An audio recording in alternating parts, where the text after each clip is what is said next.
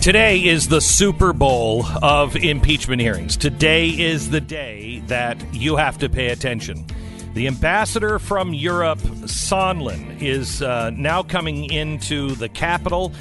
He is uh, going to be testifying in about a half hour or so. We have his opening statement already. If he changes his testimony, which some say he's going to, if he changes his testimony, it could mean trouble for Donald Trump. It's not a knockout punch, but it's not good because the president took this approach of no quid pro quo, which I think is a a losing argument.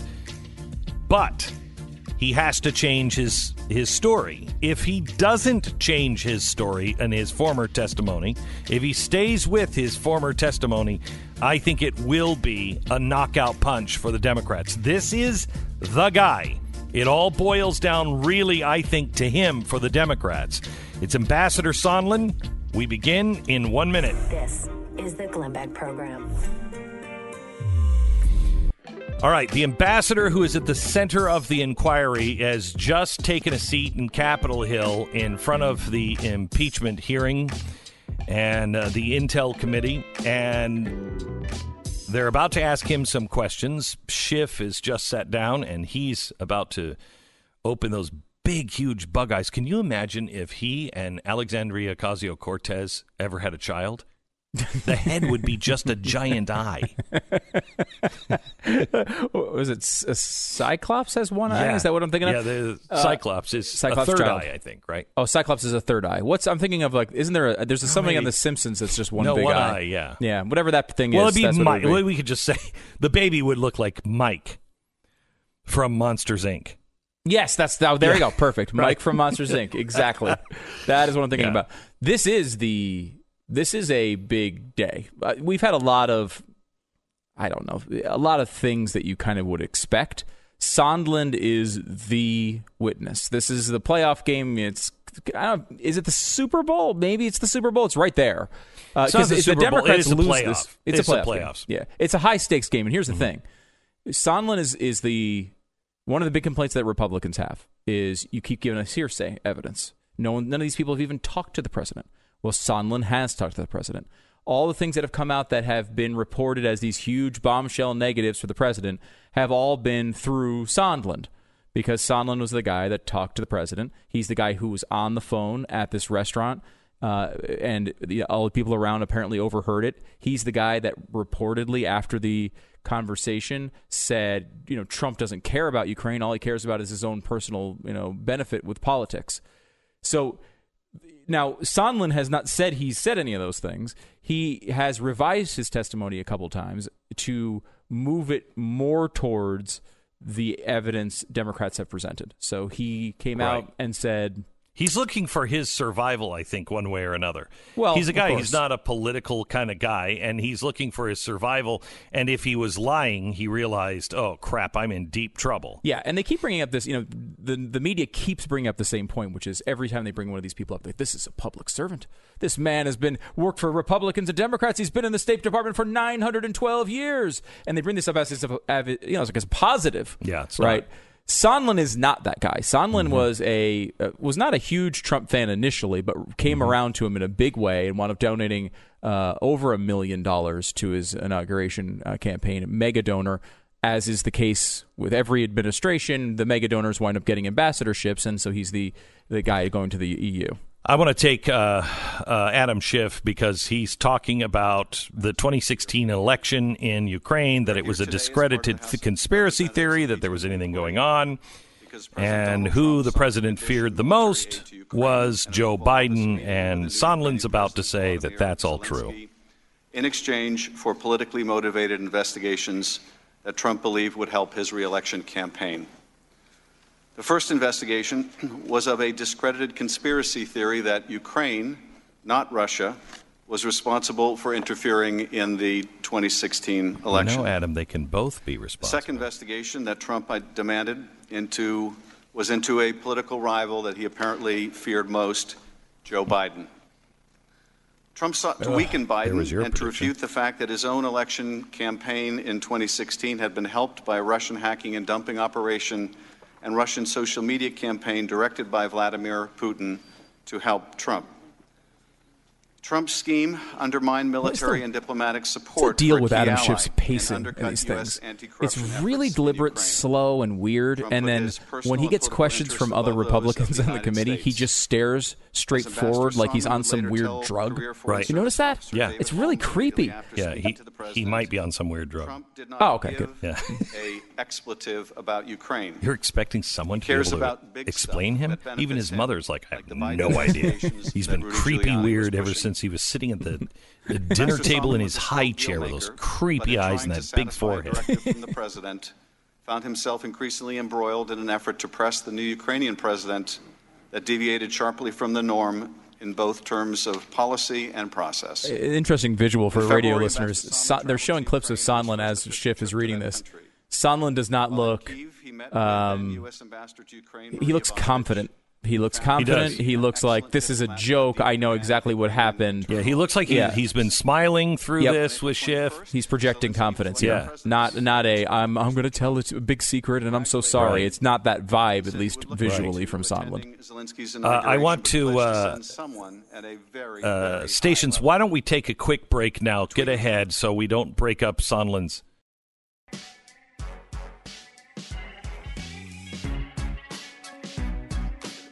Abandoned the at the White House meeting for President Zelensky, which the group deemed crucial for U.S.-Ukrainian relations, or So as uh, Schiff is blabbing here, could I give you a preview here of this uh, opening Yes. statement? There's some big, pretty big stuff in it. Um, they uh, he goes through a series of about six points here at the beginning of it. We've uh, acquired the uh, testimony here in advance, um, and what's interesting here, probably the big takeaway, is his fourth point here. Um, and he's going to go through this whole thing in just a couple of minutes, but we're going to give you a preview anyway. He says, as I testified previously, this is when he changed his testimony. Mr. Giuliani's requests were a quid pro quo for arranging a White House visit for President Zelensky.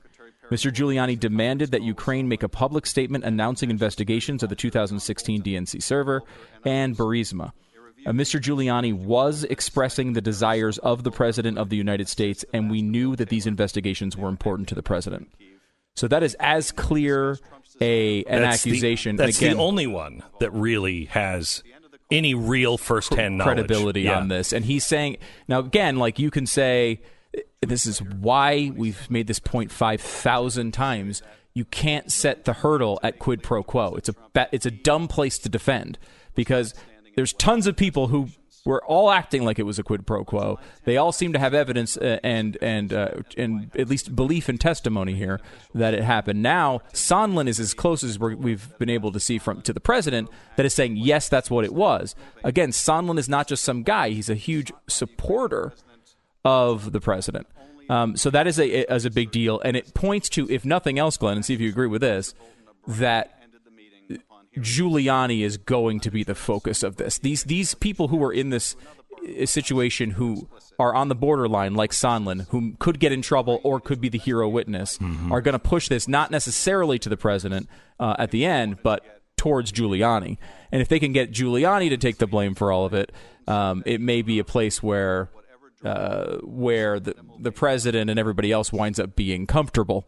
Uh, now that whether that works or not, I don't know. It's a question of whether the American people believe that, and I think you know there's some evidence to believe that Giuliani does this type of thing, you know, on his own. Um, but they he says in his testimony that we knew we didn't think Giuliani was necessary for this process, but we did not think he was acting in bad faith. We did not think he was trying to do something illicit. We thought it was a legitimate uh, role. We just didn't really like that he was involved in our thing. So he says, finally, at all times, I was acting in good faith as presidential uh, appointee. I followed the directions of the president. We worked with Mr. Giuliani because the president directed us to do so. We had no desire to set any uh, conditions on the Ukrainians. Indeed, my personal view, which I shared repeatedly with others, was that the White House meeting and security assistant should have proceeded without preconditions of any kind. We were working to overcome the problems given the facts as they existed. Our only interest was to advance longstanding U.S. policy and support Ukraine's fragile democracy. Yeah, that, that's interesting. And he, in the previous paragraph, also talks about the quid pro quo he's mentioning, he's saying was a thing, was about the meeting, not about the money. Correct. When he found out about the money, he was uh, the security assistance. He was very upset about that. Um, and did not think that that should be any part of the uh, uh, policy whatsoever. So he is making a distinction there. Is like, yeah, we were we were doing a yeah, you can come meet with the president, but you got to do this investigation thing. That did happen, according to Sondland. However, he's saying when he found out about the security assistance being withheld, he was very angry about it. Um, and uh, he said he was adamantly opposed to suspension of any aid. Uh, he tried diligently to ask why the aid was suspended, but never received a clear answer. What's interesting about that is it means the quid pro quo that he's talking about, according to Sondland, did not have to do with the money. He never got an answer as to the why money. the money was suspended. That's a big, a big distinction here. The Democrats will certainly push uh, on that to see if they can get something else to pop out of it. But that is uh, that's a, it. Looks like that's the direction, the sort of uh, the window he's trying to fit this into. So he says, with enthusiasm, we return to the White House May 23rd to brief the president from Ukraine. Um, uh, the important strategic importance of Ukraine and the value of strengthening the relationship with President Zelensky. Uh, to support this reformer, we asked the White House for two things a working phone call between uh, Presidents Trump and Zelensky, and second, a working Oval Office visit. In our view, both were vital to cementing the U.S. Ukraine relationship, demonstrating support for Ukraine in the face of Russia aggression, and advancing broader U.S. policy interest. Unfortunately, Trump was skeptical. He expressed concerns that the Ukrainian government was not serious about reform. He even mentioned that Ukraine tried to take him down in the last election. Our response to the persistent efforts to change his views, President Trump directed us talk with Rudy. We understood talk with Rudy meant Mr. Rudy Giuliani, the president's personal lawyer. Let me say again, we weren't happy with the president's directive to talk with Rudy. We didn't want to involve Mr. Giuliani. I believe then, as I do now, that the men and women of the State Department, not the president's personal lawyer, should take responsibility for Ukrainian matters. Uh, so do I, but unless there's something else going on. Is uh, Schiff done with this yet? Is he Still blabbing. He's still blabbing. President Zelensky did not clear things up in public. The only person this this this in, uh, impeachment is more about than actual President Trump is is Schiff. like it's all about Schiff. The Schiff show. He loves it. Schiff show with the goo goo googly eyes. Um, I first uh, communicated with Mr. Giuliani in early August. He emphasized that the uh, uh, president wanted a public statement from uh, Zelensky. Uh, Mr. Giuliani specifically mentioned the 2016 election, uh, Burisma, and two cop the two things that were important to the president. We kept the leadership of the State Department, NSC, informed about our activities. We included communication with the director of uh, Secretary of State Pompeo, his counselor, uh, his executive st- secretary, all within the State Department. Communications with uh, Ambassador John Bolton, Fiona Hill, blah blah blah. They all knew what we were doing and why. Well, that doesn't. Does that look good for them? Because they all kind of said they didn't know what was going on. I mean, it is. You can tell there is seemingly animosity between Sondland, again, who's not a State Department guy, although he was he does believe in the State Department and had a big role there. Uh, between him and Giuliani, I mean, they, they they are throwing a lot of this on Giuliani. And you know, while they're saying like there's a big you know segment kind of that you mentioned there where he is saying, "Look, we didn't want to do this. We didn't want Giuliani involved. The president, though, was skeptical of the State Department, and so we went along with it. But we did not want Giuliani involved in this. Now, look, it's the president's decision whether Giuliani's. I mean, the president's the guy paying him, right? It's his personal lawyer. So he gets to make those decisions, and Sondland respects them here, but is pointing out uh, over and over again that he did not like the idea, the road it went down. So it really looks uh, in this testimony so far that you haven't heard yet, but we're reading ahead on his opening statement. His opening statement, at least as far as we have read, I'm halfway through page uh, the, the 24 page document uh, and reading it as we are telling you about it. Uh, he is um, he looks like he's going after Rudy Giuliani. Giuliani is looks like uh, he's going to be the the fall guy. Can we take Nunes and his opening statement? Coming up here, He's, coming up he's- in uh, just a second. Um, some things happened yesterday that we'll get into as well that that did not go well for the Democrats. Um, and you know, well, let's just see. This this is this is a really important important day uh, for the impeachment hearing. Adam Schiff. With that, I recognize Ranking Member Nunes for any remarks that he's, he would thank God, finally make. finished. Thank the gentleman. As we learned last night, story time last night, we get story time first thing this morning. Ambassador Sondland, welcome. Glad you're here. I'm really not glad you're here, but welcome to the fifth day of this circus. Sondland As I've noticed, really noticed- does look noted happy. before, The Democrats on this committee spent three years accusing President Trump of being a Russian agent. In March 2018, after a year long investigation, Intelligence Committee Republicans issued a 240 page report describing in detail how the Russians meddled in the 2016 elections and making specific recommendations to improve our election security denouncing the report as a whitewash and accusing Republicans of subverting the investigation, the Democrats issued their own report, focusing on their now debunked conspiracy theory that the Trump campaign colluded with Russia to hack the elections. Notably, the Democrats vowed at the time to present a further, quote, comprehensive report, unquote, after they finished their investigation into Trump's treasonous collusion with Russia. For some completely inexplicable reason, after the implosion of their Russia hoax, the Democrats failed to issue that comprehensive report. We're still waiting. This episode shows how the Democrats have exploited the Intelligence Committee for political purposes for three years, culminating in these impeachment hearings and their mania to attack the president. No conspiracy theory is too outlandish for the Democrats. Time and time again, they floated the possibility of some far fetched malfeasance by Trump, declared the dire need to investigate it, and then suddenly dropped the issue and moved on to their next asinine theory. A sampling of their accusations and insinuations includes these Trump is a longtime Russian agent, as described in the Steele dossier. The Russians gave Trump advance access to emails stolen by the DNC and the Hillary Clinton campaign.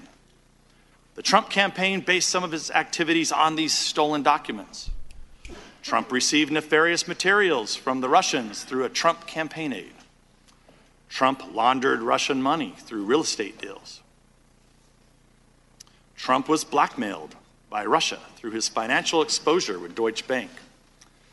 Trump had a diabolical plan to build a Trump Tower in Moscow. Trump changed the Republican National Committee platform to hurt Ukraine and benefit Russia.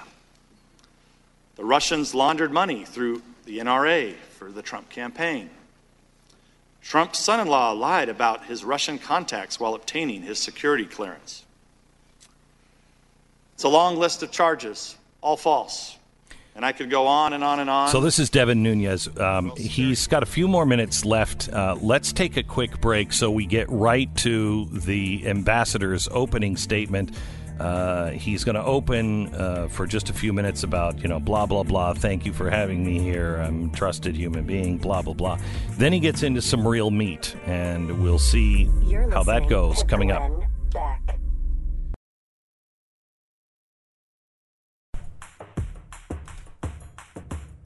This is the Glenn Beck program. Uh, today is the playoff game. Today is a day you have to pay attention to the hearing. We're going to get right to Ambassador Sol- uh, Sondland. He is key to this, the only one who has anything close to firsthand knowledge of prid, uh, quid pro quo. He's going to say for the first time in changing his testimony that there was quid pro quo. Few Americans have heard my name before these events. So, before I begin my substantive testimony, please let me share some of my personal background. My parents fled Europe during the Holocaust. Escaping the atrocities of that time, my parents left Germany for Uruguay and then in 1953 emigrated to Seattle, Washington, where I was born and raised. Like so many immigrants, my family was eager for freedom and hungry for opportunity. They raised my sister and me to be humble, hardworking, and patriotic, and I am forever grateful for the sacrifices they made on our behalf. Public service has always been important to me. As a lifelong Republican, I have contributed to initiatives of both Republican and Democratic administrations. In 2003, I served as a member of the transition team for Oregon Democratic Governor Ted Kulongoski. Governor Kulongoski also appointed me to serve on various statewide boards.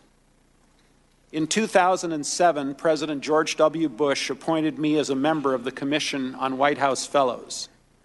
I worked with President Bush on charitable events for his foundation's military service initiative, and I also worked briefly with former Vice President Joe Biden's office in connection with the Vice President's nationwide anti cancer initiative at a local Northwest hospital. And of course, the highest honor in my public life came when President Trump asked me to serve as the United States ambassador to the European Union. The Senate confirmed me as an ambassador on a bipartisan voice vote, and I assumed the role in Brussels on July 9th, 2018. Although today is my first public testimony on the Ukraine matters, this is not my first time cooperating with this committee. As you know, I've already provided 10 hours of deposition testimony, and I did so despite directives from the White House and the State Department that I refuse to appear, as many others have done. I agreed to testify because I respect the gravity of the moment, and I believe I have an obligation to account fully for my role in these events. But I also must acknowledge that this process has been challenging and in many respects less than fair. I have not had access to all of my phone records, State Department emails, and many, many other State Department documents. And I was told I could not work with my EU staff to pull together the relevant files and information. Having access to the State Department materials would have been very helpful to me in trying to reconstruct with whom I spoke and met, and when and what was said. As ambassador, I've had hundreds of meetings and calls with individuals, but I'm not a note taker or a memo writer. Never have been. My job requires that I speak with heads of state, senior government officials, members of the cabinet, the president, almost each and every day. Talking with foreign leaders might be memorable to some people, but this is my job. I do it all the time. My lawyers and I have made multiple requests to the State Department and the White House for these materials. Yet these materials were not provided to me, and they have also refused to share these materials with this committee. These documents are not classified, and in fairness, and in fairness, should have been made available. In the absence of these materials, my memory, admittedly, has not been perfect. And I have no mm. doubt that a more fair, open, and orderly process of allowing me to read the State Department records and other materials would have made this process far more transparent. So, um, good point from him. He, basically, he is uh, explaining why his testimony has changed. Right. Uh, so you can't call him a flip flopper or he perjured himself last time. He's saying, I don't really recall things and I have no access to anything. The records should be uh, uh, allowed to be looked into, again, if this were a fair process. I think that will all change if it goes to the Senate. Ambassador Volker and I worked with Mr. Rudy Giuliani on Ukraine matters at the express direction of the President of the United States. We did not want to work with Mr. Giuliani. Simply put, we were playing the hand we were dealt. We all understood that if we refused to work with Mr. Giuliani, we would lose a very important opportunity to cement relations between the United States and Ukraine. So we followed the president's orders. Hmm. Second, Followed although we the disagreed president's with orders. the need to involve Mr. Giuliani, at the time we did not believe that his role was improper. As I previously testified, if I had known of all of Mr. Giuliani's dealings or his associations with individuals, some of whom are now under criminal indictment, I personally would not have acquiesced to his participation. Still, given what we knew at the time, what we were asked to do did not appear to be wrong. Third, let me say, precisely because we did not think that we were engaging in improper behavior, we made every effort to ensure that the relevant decision makers at the National Security Council and the State Department knew the important details of our efforts.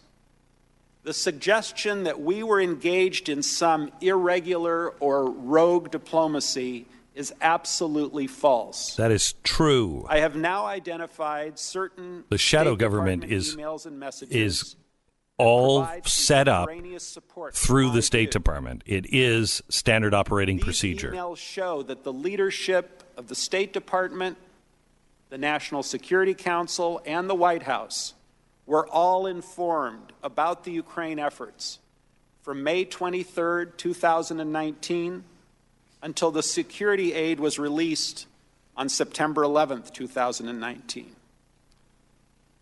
I will quote from some of those messages with you shortly. Fourth, as I testified This is big. previously, as I testified previously, Mr. Giuliani's requests were a quid pro quo for arranging a White House visit for President Zelensky. Mr. Giuliani demanded that Ukraine make a public statement announcing the investigations of the 2016 election, DNC server, and Burisma. Mr. Giuliani was expressing the desires of the President of the United States, and we knew these investigations were important to the President. Fifth, in July and August of 2019, we learned that the White House had also suspended security aid to Ukraine. I was adamantly opposed to any suspension of aid. I was adamantly, suppo- adamantly opposed to any suspension of aid, as the Ukrainians needed those funds to fight against Russian aggression. Mm-hmm. I tried diligently to ask why the aid was suspended, but I never received a clear answer. Still haven't to this day. In the absence of any credible explanation for the suspension of aid, I later came to believe that the resumption of security aid would not occur until there was a public statement from Ukraine committing to the investigations of the 2016 elections and Burisma, as Mr. Giuliani had demanded. So That's what big one, just what just happened is really important. He said there is a, pre, a quid pro quo, but it was for the White House visit. Mm-hmm. That's Not the different. money. Mm-hmm. Mm-hmm. That's different than the money. That's not bribery. Hey, I'm not going to give you some unless you come over to my house and we talk. That's that's that's not a that's not bribery. Um, and he said, "I've never given, I've never been given a good answer. I later came to believe that's his own opinion. Right. They may try to draw a line there, and that's the one that you'll probably see tossed around today to defend that. I think he, you know he he b- believed very seriously that it was and acted as if it was with the Ukrainians, but he does not have direct knowledge that it was holding back the money for uh, the investigations, which is a, a huge part of what this is all based on. The president. of any kind. eh, Let's go ahead and listen. We were working to overcome the problems given the facts as they existed. Our only interest, and my only interest, was to advance longstanding U.S. policy and to support Ukraine's fragile democracy. Now, let me provide additional details specifically about Ukraine and my involvement. First, my very first days as ambassador to the EU, which was starting back in July of 2018, Ukraine has featured prominently in my broader portfolio. Ukraine's political and economic development are critical to the long-standing and long-lasting. Okay, we're going to take a quick break as he goes into a little bit of this. Um, I just want to recap if you just joined us. This is really important testimony. This is Sondland. This is not going well for the president, uh, but it's not a knockout punch by, by any stretch. He says that Mr. Giuliani did uh, have quid pro quo. They were working through Giuliani, but it was for the White House visit of President Zelensky, not for the aid. He said later the White House suspended the aid. I've never been given an answer, and I came to believe that it was about that. However, that was released before there was any kind of, um, you know, any kind of announcement that was made. So it kind of undermines that. But you can believe whatever you want, but those are not facts now.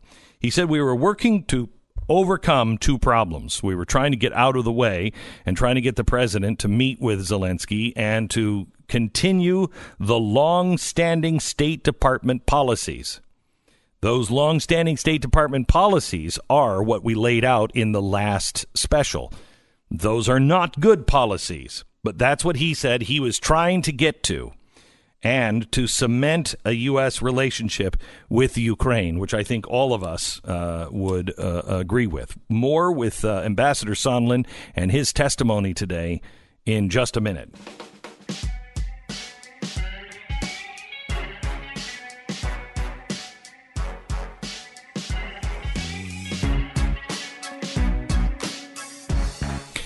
Uh, this is, make no mistake, this is not good testimony for the president. Uh, this is Ambassador Sondland. Uh, he is a career diplomat. He is, you know, uh, been in the, the bowels of the State Department for a long time. He is, in his own words, protecting the uh, the long-standing U.S. policy in Ukraine. Uh, I think that's the worst thing that could happen because that's riddled with corruption. The president has built his entire case on there was no quid pro quo. We have been saying forever stop saying that because quid pro quo is a part of life. And if it's in the national interest, of course there's, I want to see what you're doing. In the ambassador's own testimony today, he does say that uh, what was uh, uh, what was sent to Zelensky before the phone call was you have to say that you are going to have an open and transparent investigation into these things. The president was skeptical of Ukraine, didn't believe anything in Ukraine.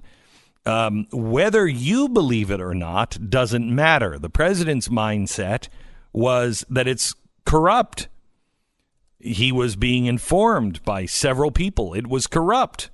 He didn't believe the long standing State Department people who were in bed with George Soros and everybody else. I happen to believe that. However, the president has made this entire thing about quid pro quo, something that they started in in August, uh, and it it just doesn't hold up. Now, with this uh, ambassador saying there was quid pro quo, it was not on the military aid, it was on the, the meeting between the two, and it came from Rudy Giuliani. That changes things for the president.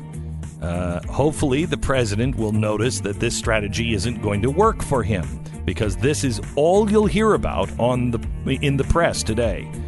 But we have another way of looking at it, and that's coming up. You're listening to Glenn Beck.